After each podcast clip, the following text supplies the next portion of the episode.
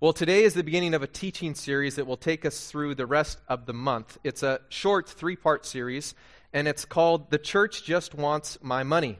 And we're going to be talking about the relationship between the church and money and our presuppositions about that relationship, questions, myths, clarity, all sorts of things we're going to be talking about over the next three weeks. Now, some of you probably saw a blank piece of green paper fall out of your info sheet when you open it up this morning. Uh, this, thankfully, is not my sermon notes. you might have thought, oh, boy, Keith was not ready on Sunday. No, thankfully, it's not sermon notes here or sermon outline. Uh, this actually is an opportunity for you to ask questions. So today and next week, as you, you, listen to myself speak, and then next week, Pastor Brad will be back here on Sunday morning, and he'll be speaking. Um, if anything comes up, a question that you have about a story, uh, something in your own life about finances, generosity, how the church uses money, anything like that, you've got a question write it down on this little green piece of paper, and then you can pass it along to me. You can leave it at the Welcome Center. And then uh, two weeks from now, on November 24th, Al Thiessen and Brad, they're going to be co teaching together, and part of their, their time is going to be responding to questions. They'll do a short question and answer session. So these questions, after they've been vetted, We'll find out if they are, are responded to on the 24th. So uh, here's the thing, too. If, if you've already lost this green piece of paper, or you never got one, or you think of a question on Wednesday, we will allow you to put in a different piece of paper. It doesn't have to be this green one. You can choose a different colored piece of paper, and you can bring it next Sunday. Or if you want to do the electronic thing, you can post it onto Facebook, or you can email us, or, or do something like that. But take advantage. It's great to ask questions, it's great to interact uh, with this subject, and we certainly want to do that during this series. Today's story, as it's been read and as it's commonly known as, is called the widow's offering. And I don't remember the first time I heard this story because I think I was probably pretty young. But I remember that I liked this story. I liked the image of this story. And there's a pretty classic representation of an illustrated version of what this story may have looked like. I liked this story because the woman looks like the hero. If this was a, a script, and if we had to kind of isolate different character roles, we'd probably say that the widow is the, the hero in this story, and Jesus kind of acts as the narrator for what's going on, both physically and in people's hearts. Jesus seems to commend the actions of this woman, even though other people would have looked down at her because of her social status. Jesus, Jesus notices this woman, even though there's lots of other people putting money in the offering box. And my impression of this woman, whether it's a picture that I developed in my own mind or whether it was something in an illustration like this or something that a speaker talked about, my impression of this woman is that she was happy. She was happy to give what she gave, even though she was a widow, even though she didn't have someone providing for her, even though she was dependent on other people's charity, she gave generously and she did it with a sense of joy she approached that offering box with a sense of God honoring pride. But now, when I read this story, when I read this story now, I have a new reaction. The story's certainly likable, but it's also troubling. It makes me feel uncomfortable. And I bet it had a pretty similar effect on the disciples who were there during that time as well. Now, the story's short. It's only four verses long. It's direct, it's memorable. If we wanted to, we could memorize this story pretty easily. In fact, you could choose which version of the story you wanted to memorize. You could, you could memorize the version in Mark's Gospel, chapter 12, verses 41 to 44, or you could turn over to the Gospel of Luke. He tells the story as well. It's at the end of his 21st uh, chapter. And it sounds almost exactly the same, these two stories. Very, very simple story. But the more we dig into this story, the more complex it gets and a little bit more troubling as well. And I think it's troubling because the story is about things that we generally don't like to talk about. The story is about money, it's about religion, and it's about a widow. I mean, those are kind of our big three themes in this story. And they're not usually safe topics. People usually don't interact and talk about these topics with people they don't know very well. This isn't something you talk about on a commute with someone. You don't usually just bring up money and, and the poor and, and religion. It's not simply done. They're private topics, they're usually censored topics. Sometimes we even ignore these topics. Shortly after I graduated from college, I spent a summer working in the beautiful state of Alaska. Absolutely phenomenal summer. I was there for about four months or so. And I was a tour director. So my job was people went on a seven day cruise. They flew from all over the world, literally. I met people from, from all over the planet, and they flew to Vancouver, right? This beautiful city that no one knew about in Canada. And so they flew to Vancouver, and then they took a seven day cruise up the coast of BC and, of course, into, into Alaska. And then they, they finished in a, a, a city called Seward. I guess we could probably call it a, a town. It's more like a town than a city. And that's the, the big spot that all the cruise ships go to. And then my job is, is I was the tour director, so along with the driver of a motor coach, it's like this half million dollar bus, basically, but you don't call it a bus because a bus just sounds like you're going to school or, or you don't have much money. No, this is a motor coach, okay? So, so then we came with the motor coach, and we got all the people off the cruise ship onto the motor coach, and then I babysat them for the rest of their trip. I was basically just, a, just a, a, an adult babysitter of a whole bunch of, of people, whether they were in their 20s. Uh, we did have a few honeymooners there, but most people we had, uh, they were retired people. The people that had been dreaming about going to Alaska for 30 years. It was amazing. It was like I was fulfilling their dreams, even though I hardly knew them. And so then we would, we would go to these different spots in Alaska, depending on what trip that they booked three day, four day, sometimes seven day land tours. And I remember during my training, as, as myself and other people I worked with, as we were going through Alaska, learning where we were staying, downloaded all this information about the history of Alaska and things to entertain your people and what to do and what to not to do. I remember specifically my boss saying, There's some things that you should not talk about when you're on the motor coach. Like there's topics that you shouldn't bring up or interpersonal conversation, you shouldn't ask questions. And basically what she said was there's three things to ignore. Don't talk about religion, don't talk about money, and don't talk about politics. Those were kind of the classic three things not to talk about. Now at the time, I was a seminary student. So that made it a little bit tough, you know, kind of naturally thinking about religious things, kind of thinking about what do people believe, what does this mean, how do different faith systems and ideologies differ. Okay. Uh, secondly, because I was a seminary student, I was trying to make money. Like I went to Alaska to make money. The, the more, uh, the well, the better you do in tourism, typically the better tips you get. And so I'm thinking, you know, if I do really well, then that helps offset my student costs. Also looking to get an engagement ring. Like money was on my mind during that trip, definitely. Okay. And then Thirdly, uh, politics. Like that was when George Bush was in office. So even though like I'm not a political junkie, everyone wants to talk about it. And it's like, wow, these three things, I can't, okay, I can't, I can't talk about these things. So instead I talked about the weather and I told, you know, tame jokes. Like that's, that's what I had to do all summer. And you know what? It made people happy. You don't talk about those things and people feel good about themselves. Very, very safe topics. Now, this story the widow's offering, it might make some people feel happy, but it's loaded with topics that typically make people feel very, very uneasy. But regardless of how you feel about this story, whether you feel like it's, it's inspiring, whether it's frustrating, whether it's convicting, or makes you feel angry, it doesn't change the fact that this story is in our Bibles. And for those of us who calls ourselves Christian and believe in the authority of Scripture, well, we have this understanding that these are not just stories, but these are events. There was eyewitnesses to these things happening. They shared stories with each other. Then they, these stories were written down, and then they've been treasured by the church for thousands of years of saying, this is what Jesus said about what happened here in this story. And this story is still relevant. There's many reasons why it's an important story for us to think about. So Jesus is at the temple. And the temple is the worship center for Jews. It, it's the place that they go. It's kind of like their church. And so Jesus is at the temple like he was at many times. And we know that he's in the temple because if you flip back just the verse uh, before Curtis started reading, in uh, verse 41 is when we started this story. But if you look back in verse 35 of chapter 12, we find out that that is the setting. He's teaching in the temple. He's in the temple courts and he's teaching the people. And uh, we find out, too, that the, the offering where this setting is, uh, that was also within the temple. So we know that that's the setting. Jesus is there. And Mark tells us that while he is there, he actually positions himself close to the offering box. He sits down opposite or across from the temple treasury and he watches. He watches people put money into the treasury box.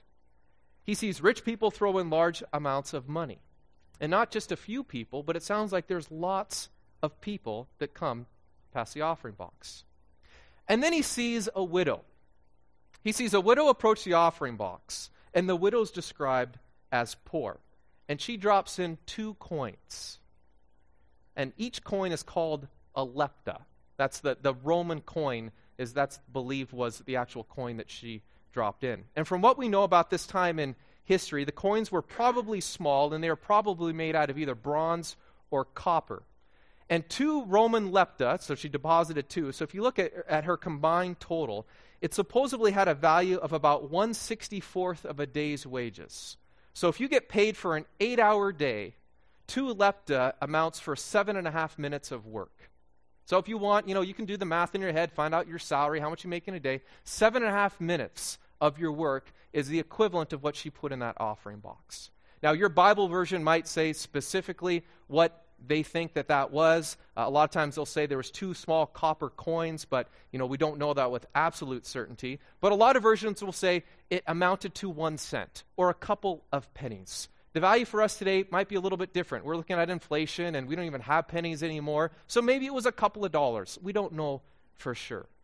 But the actual value of her offering really doesn't matter because of what Jesus says next. She could have given a penny, or she could have given $10 and doesn't change the point that Jesus makes. Because in verse 43, Jesus calls his disciples and he says, I tell you the truth, this poor widow has put more money into the treasury than all the others.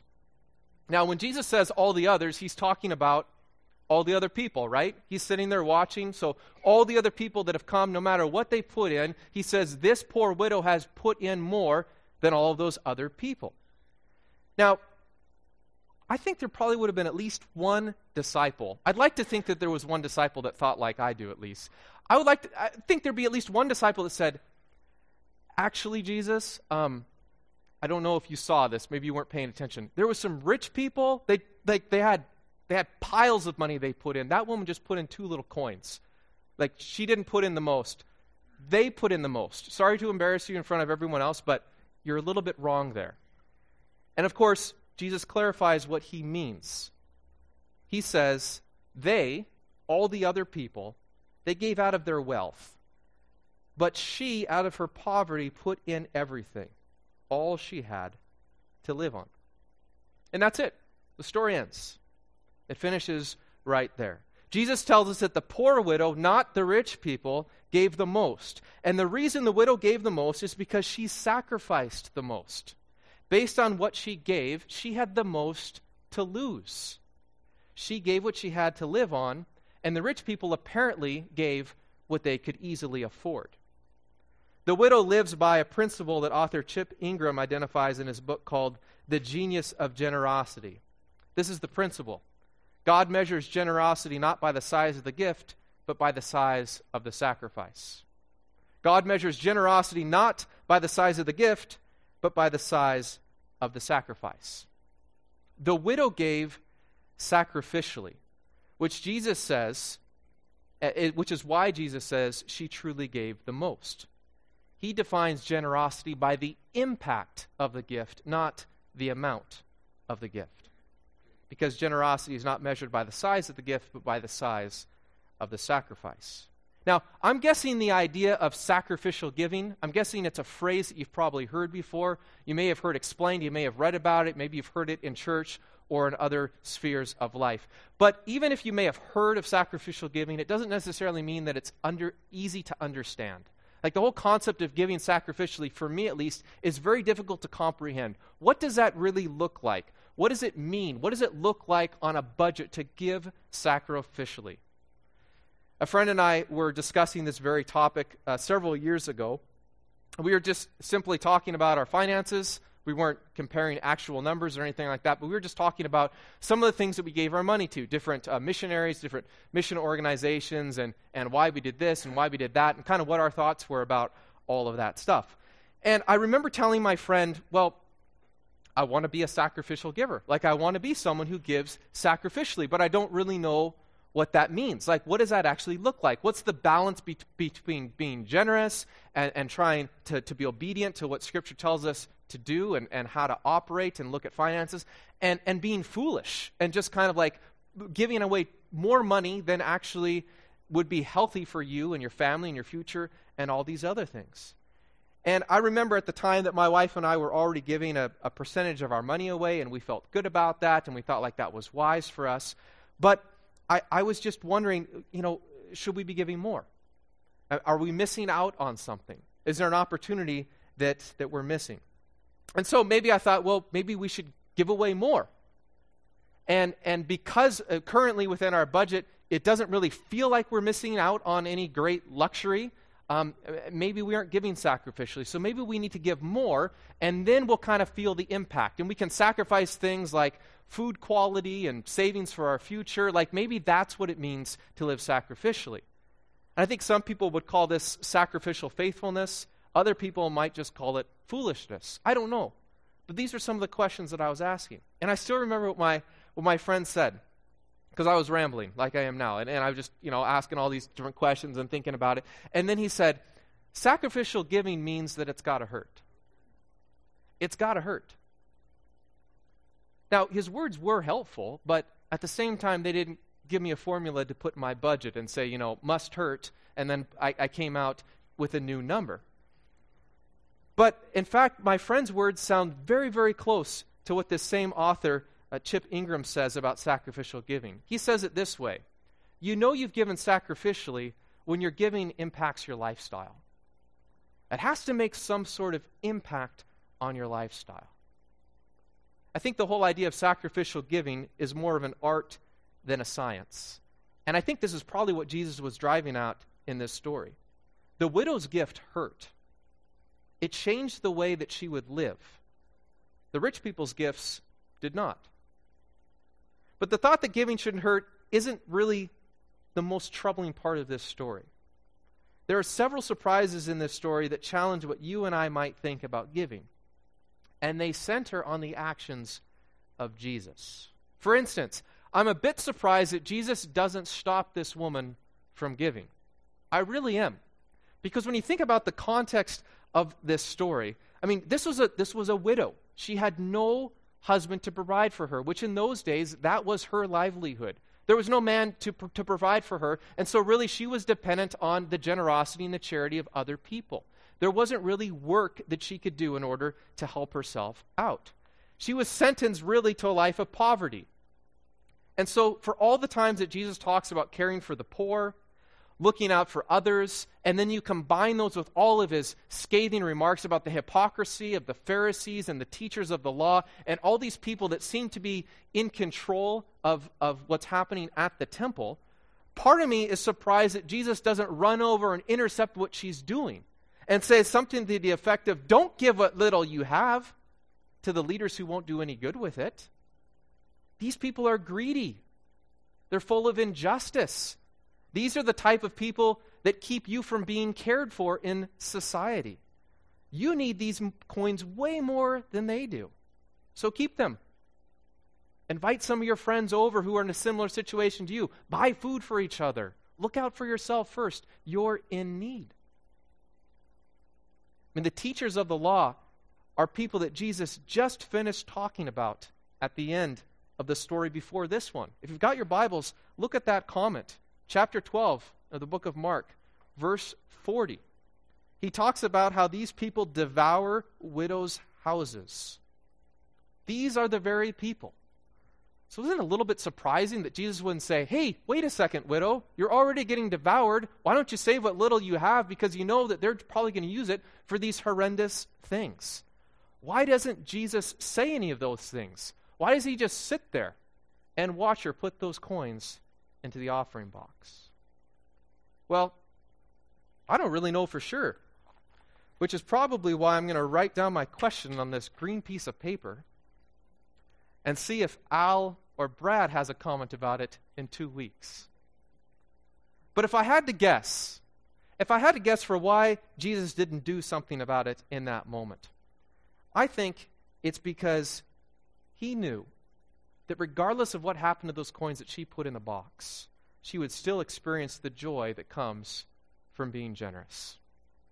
Regardless of what happened to those coins, she would still experience the joy and the contentment of giving. But to me, this still isn't the most surprising part of this story. Even though he doesn't stop the widow from giving, the most surprising part of this story is not anything that Jesus says or doesn't say. The most surprising part of this story for me is where Jesus sits. Both Mark and Luke begin their stories by telling us where Jesus is and what he's doing. He sits next to the offering box and he watches people put their money inside of it. Now, I grew up in a church that had a traditional offering box. I guess I shouldn't say it was a traditional offering box because I don't know what that is historically. But for me, that's all I knew growing up. We had an offering box, and the offering box was at the back of the church. And the offering box sat there. I still remember it was wood. It was beautiful oak wood. It was carved, and it had this, this light um, this light finish on it so you could see kind of the grains were showcased in these offering boxes. It was about this tall.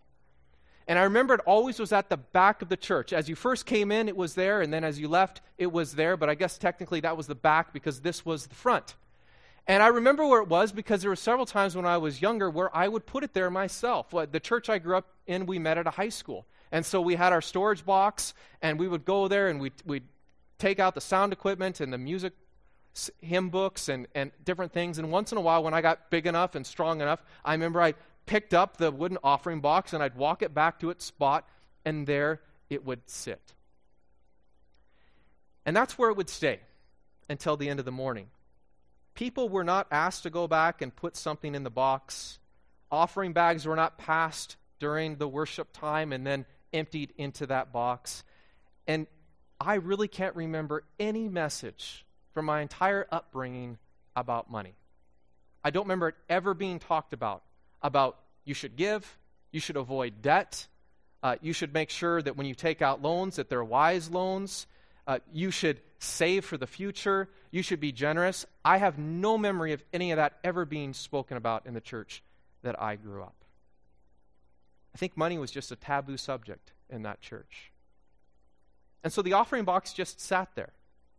And people used their money however they wanted to, and nobody talked about it. Which is why, for me, this is the most surprising part of this story. Like, if I put myself back into my, my 10 year old self and I think about being in that church and having some person sit there or stand there and just stare at the offering box while people walk past it or put a couple coins in or, or put nothing in for months on end, like, that's really hard for me to digest. I mean, that guy would, or person or lady, would just be looked down upon. Like, what are you doing? How dare you? And yet, in this story, that's exactly what Jesus does. Why would he do this? Like, seriously, why would he sit there with his disciples and just stare at people putting money or not putting money in the collection box? The best way I can understand this is by illustrating it through an image. I think an image is the best way that we can understand why Jesus did what he did. And the image comes from a classic Dr. Seuss story, How the Grinch Stole Christmas. If you remember the book, or maybe you've seen the movie, the various renditions of it, uh, when the storyteller first introduces us to the Grinch, we're told that the Grinch hated Christmas. And the storyteller basically says He's not really sure why, but if he had to guess, if he had to surmise or come up with some sort of theory, this is his theory. And yes, it does rhyme, in case you've never read this. It could be that his head wasn't screwed on quite right. It could be perhaps that his shoes were too tight. But I think the most likely reason of all may have been that his heart was two sizes too small. And if you've seen the animated version of this film, there's a picture that looks just like that where we have this sort of magic x ray machine that goes right in front of his heart. And if you look real closely, you can actually see there's a tiny little heart, and then there's a one size larger heart, and then a two size larger heart, and of course it's empty because his heart truly is two sizes too small. The primary call The primary ambition of a follower of Christ is to develop a bigger heart. The two greatest commandments, Jesus says love the Lord your God with everything you have. And secondly, love your neighbor as yourself. Now, there's no magic x ray machine that I know of. If there was, I'd love to use it because it'd give us a better understanding of how we're doing as a church and how we're growing into our mission and how we're doing collectively, making sure that we fulfill our calling. We can't measure our love of God and for others with pinpoint accuracy. But throughout the gospel stories, Jesus often tells us that our use of money is closely tied to our hearts. Our love for money actually competes with our love for God. And Jesus says that we can't love both. We can't serve two masters. We'll end up serving just one and we'll give lip service to the other. He says you can't serve both God and money. We either worship our wealth or worship with our wealth. So Jesus was watching the offering box that day for the same reason that he'd be watching the offering box today. It gives him a glimpse into people's hearts. A person's giving history isn't the same as a magic x ray machine, but it's a pretty solid indicator about what people care most about. And Jesus cares what you do with your money because he cares about you. He doesn't want you believing that money is more trustworthy than, than he is because it's not. He doesn't want you worrying about how you're going to get more stuff because he knows that your stuff won't last and your stuff won't satisfy you. Jesus cares what you do with your money because Jesus cares about you. It's as simple as that. And so he sits and he watches and he looks at what people choose to worship. Now, we've made it a habit to talk about money pretty much every time we come together as a group of people and we worship. Sometimes we talk about it for only a minute or two when we ask people to give. Sometimes we devote a whole teaching series to it, which is what we're doing over the next couple of weeks. And this stuff might make you feel uncomfortable. It really might make you feel uneasy. But it's not going to stop us from talking about money. And the reason is is because Jesus talked about money a ton in the gospels. If you were to read the four gospels and if you were to chart how many times Jesus talks about money, it's about 25% of all the words he used are tied to stewardship tied to possessions, tied to money, con- tied to that whole concept of stewardship. The only topic that Jesus talks about more is his kingdom, what he was there to establish. And if we're going as a church to establish a culture that looks anything like the kingdom that Jesus talks so much about, then we need to keep talking about what we're doing with our money and how we can use it to worship instead of worshiping it itself.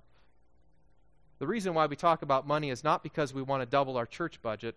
The reason we talk about money is because we want to double the size of your heart. Andy Stanley once said, Jesus doesn't want to get your money. Jesus wants to make sure your money doesn't get you. I think that's the perfect summary of what Jesus is talking about throughout the gospel stories. He doesn't want to get your money, He wants to make sure your money doesn't get you. Now, there's dozens of points and dozens of applications that come out of this story. We've covered just a few of them. And one of the things that I love most about this story is that Jesus notices this woman. I think he probably had to say a few things to his disciples to get their attention. Because presumably there was lots of people putting money in. There was lots of people walking around. And there were rich people who in other points of the gospel we hear would announce their offerings. Sometimes they'd blow trumpets to get people's attention because they were so filled with pride they wanted that self recognition of what they were doing.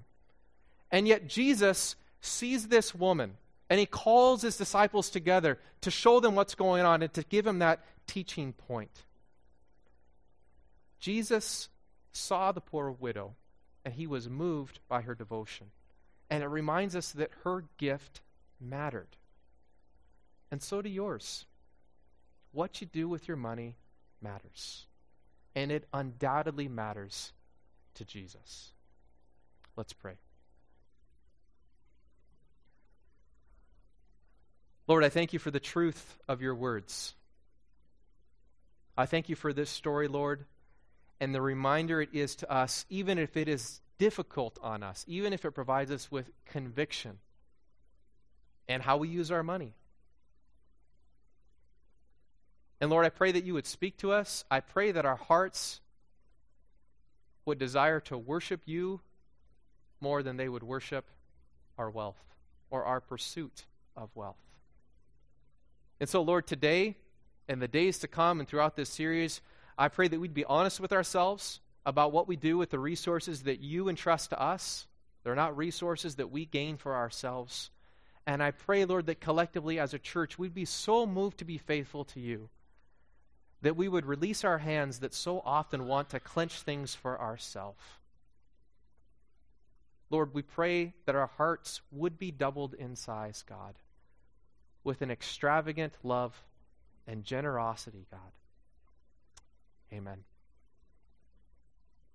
Thanks so much for joining us this morning. If you want to talk about anything that you experience, I'd be happy to chat with you and to pray with you. And so please have a great rest of the weekend.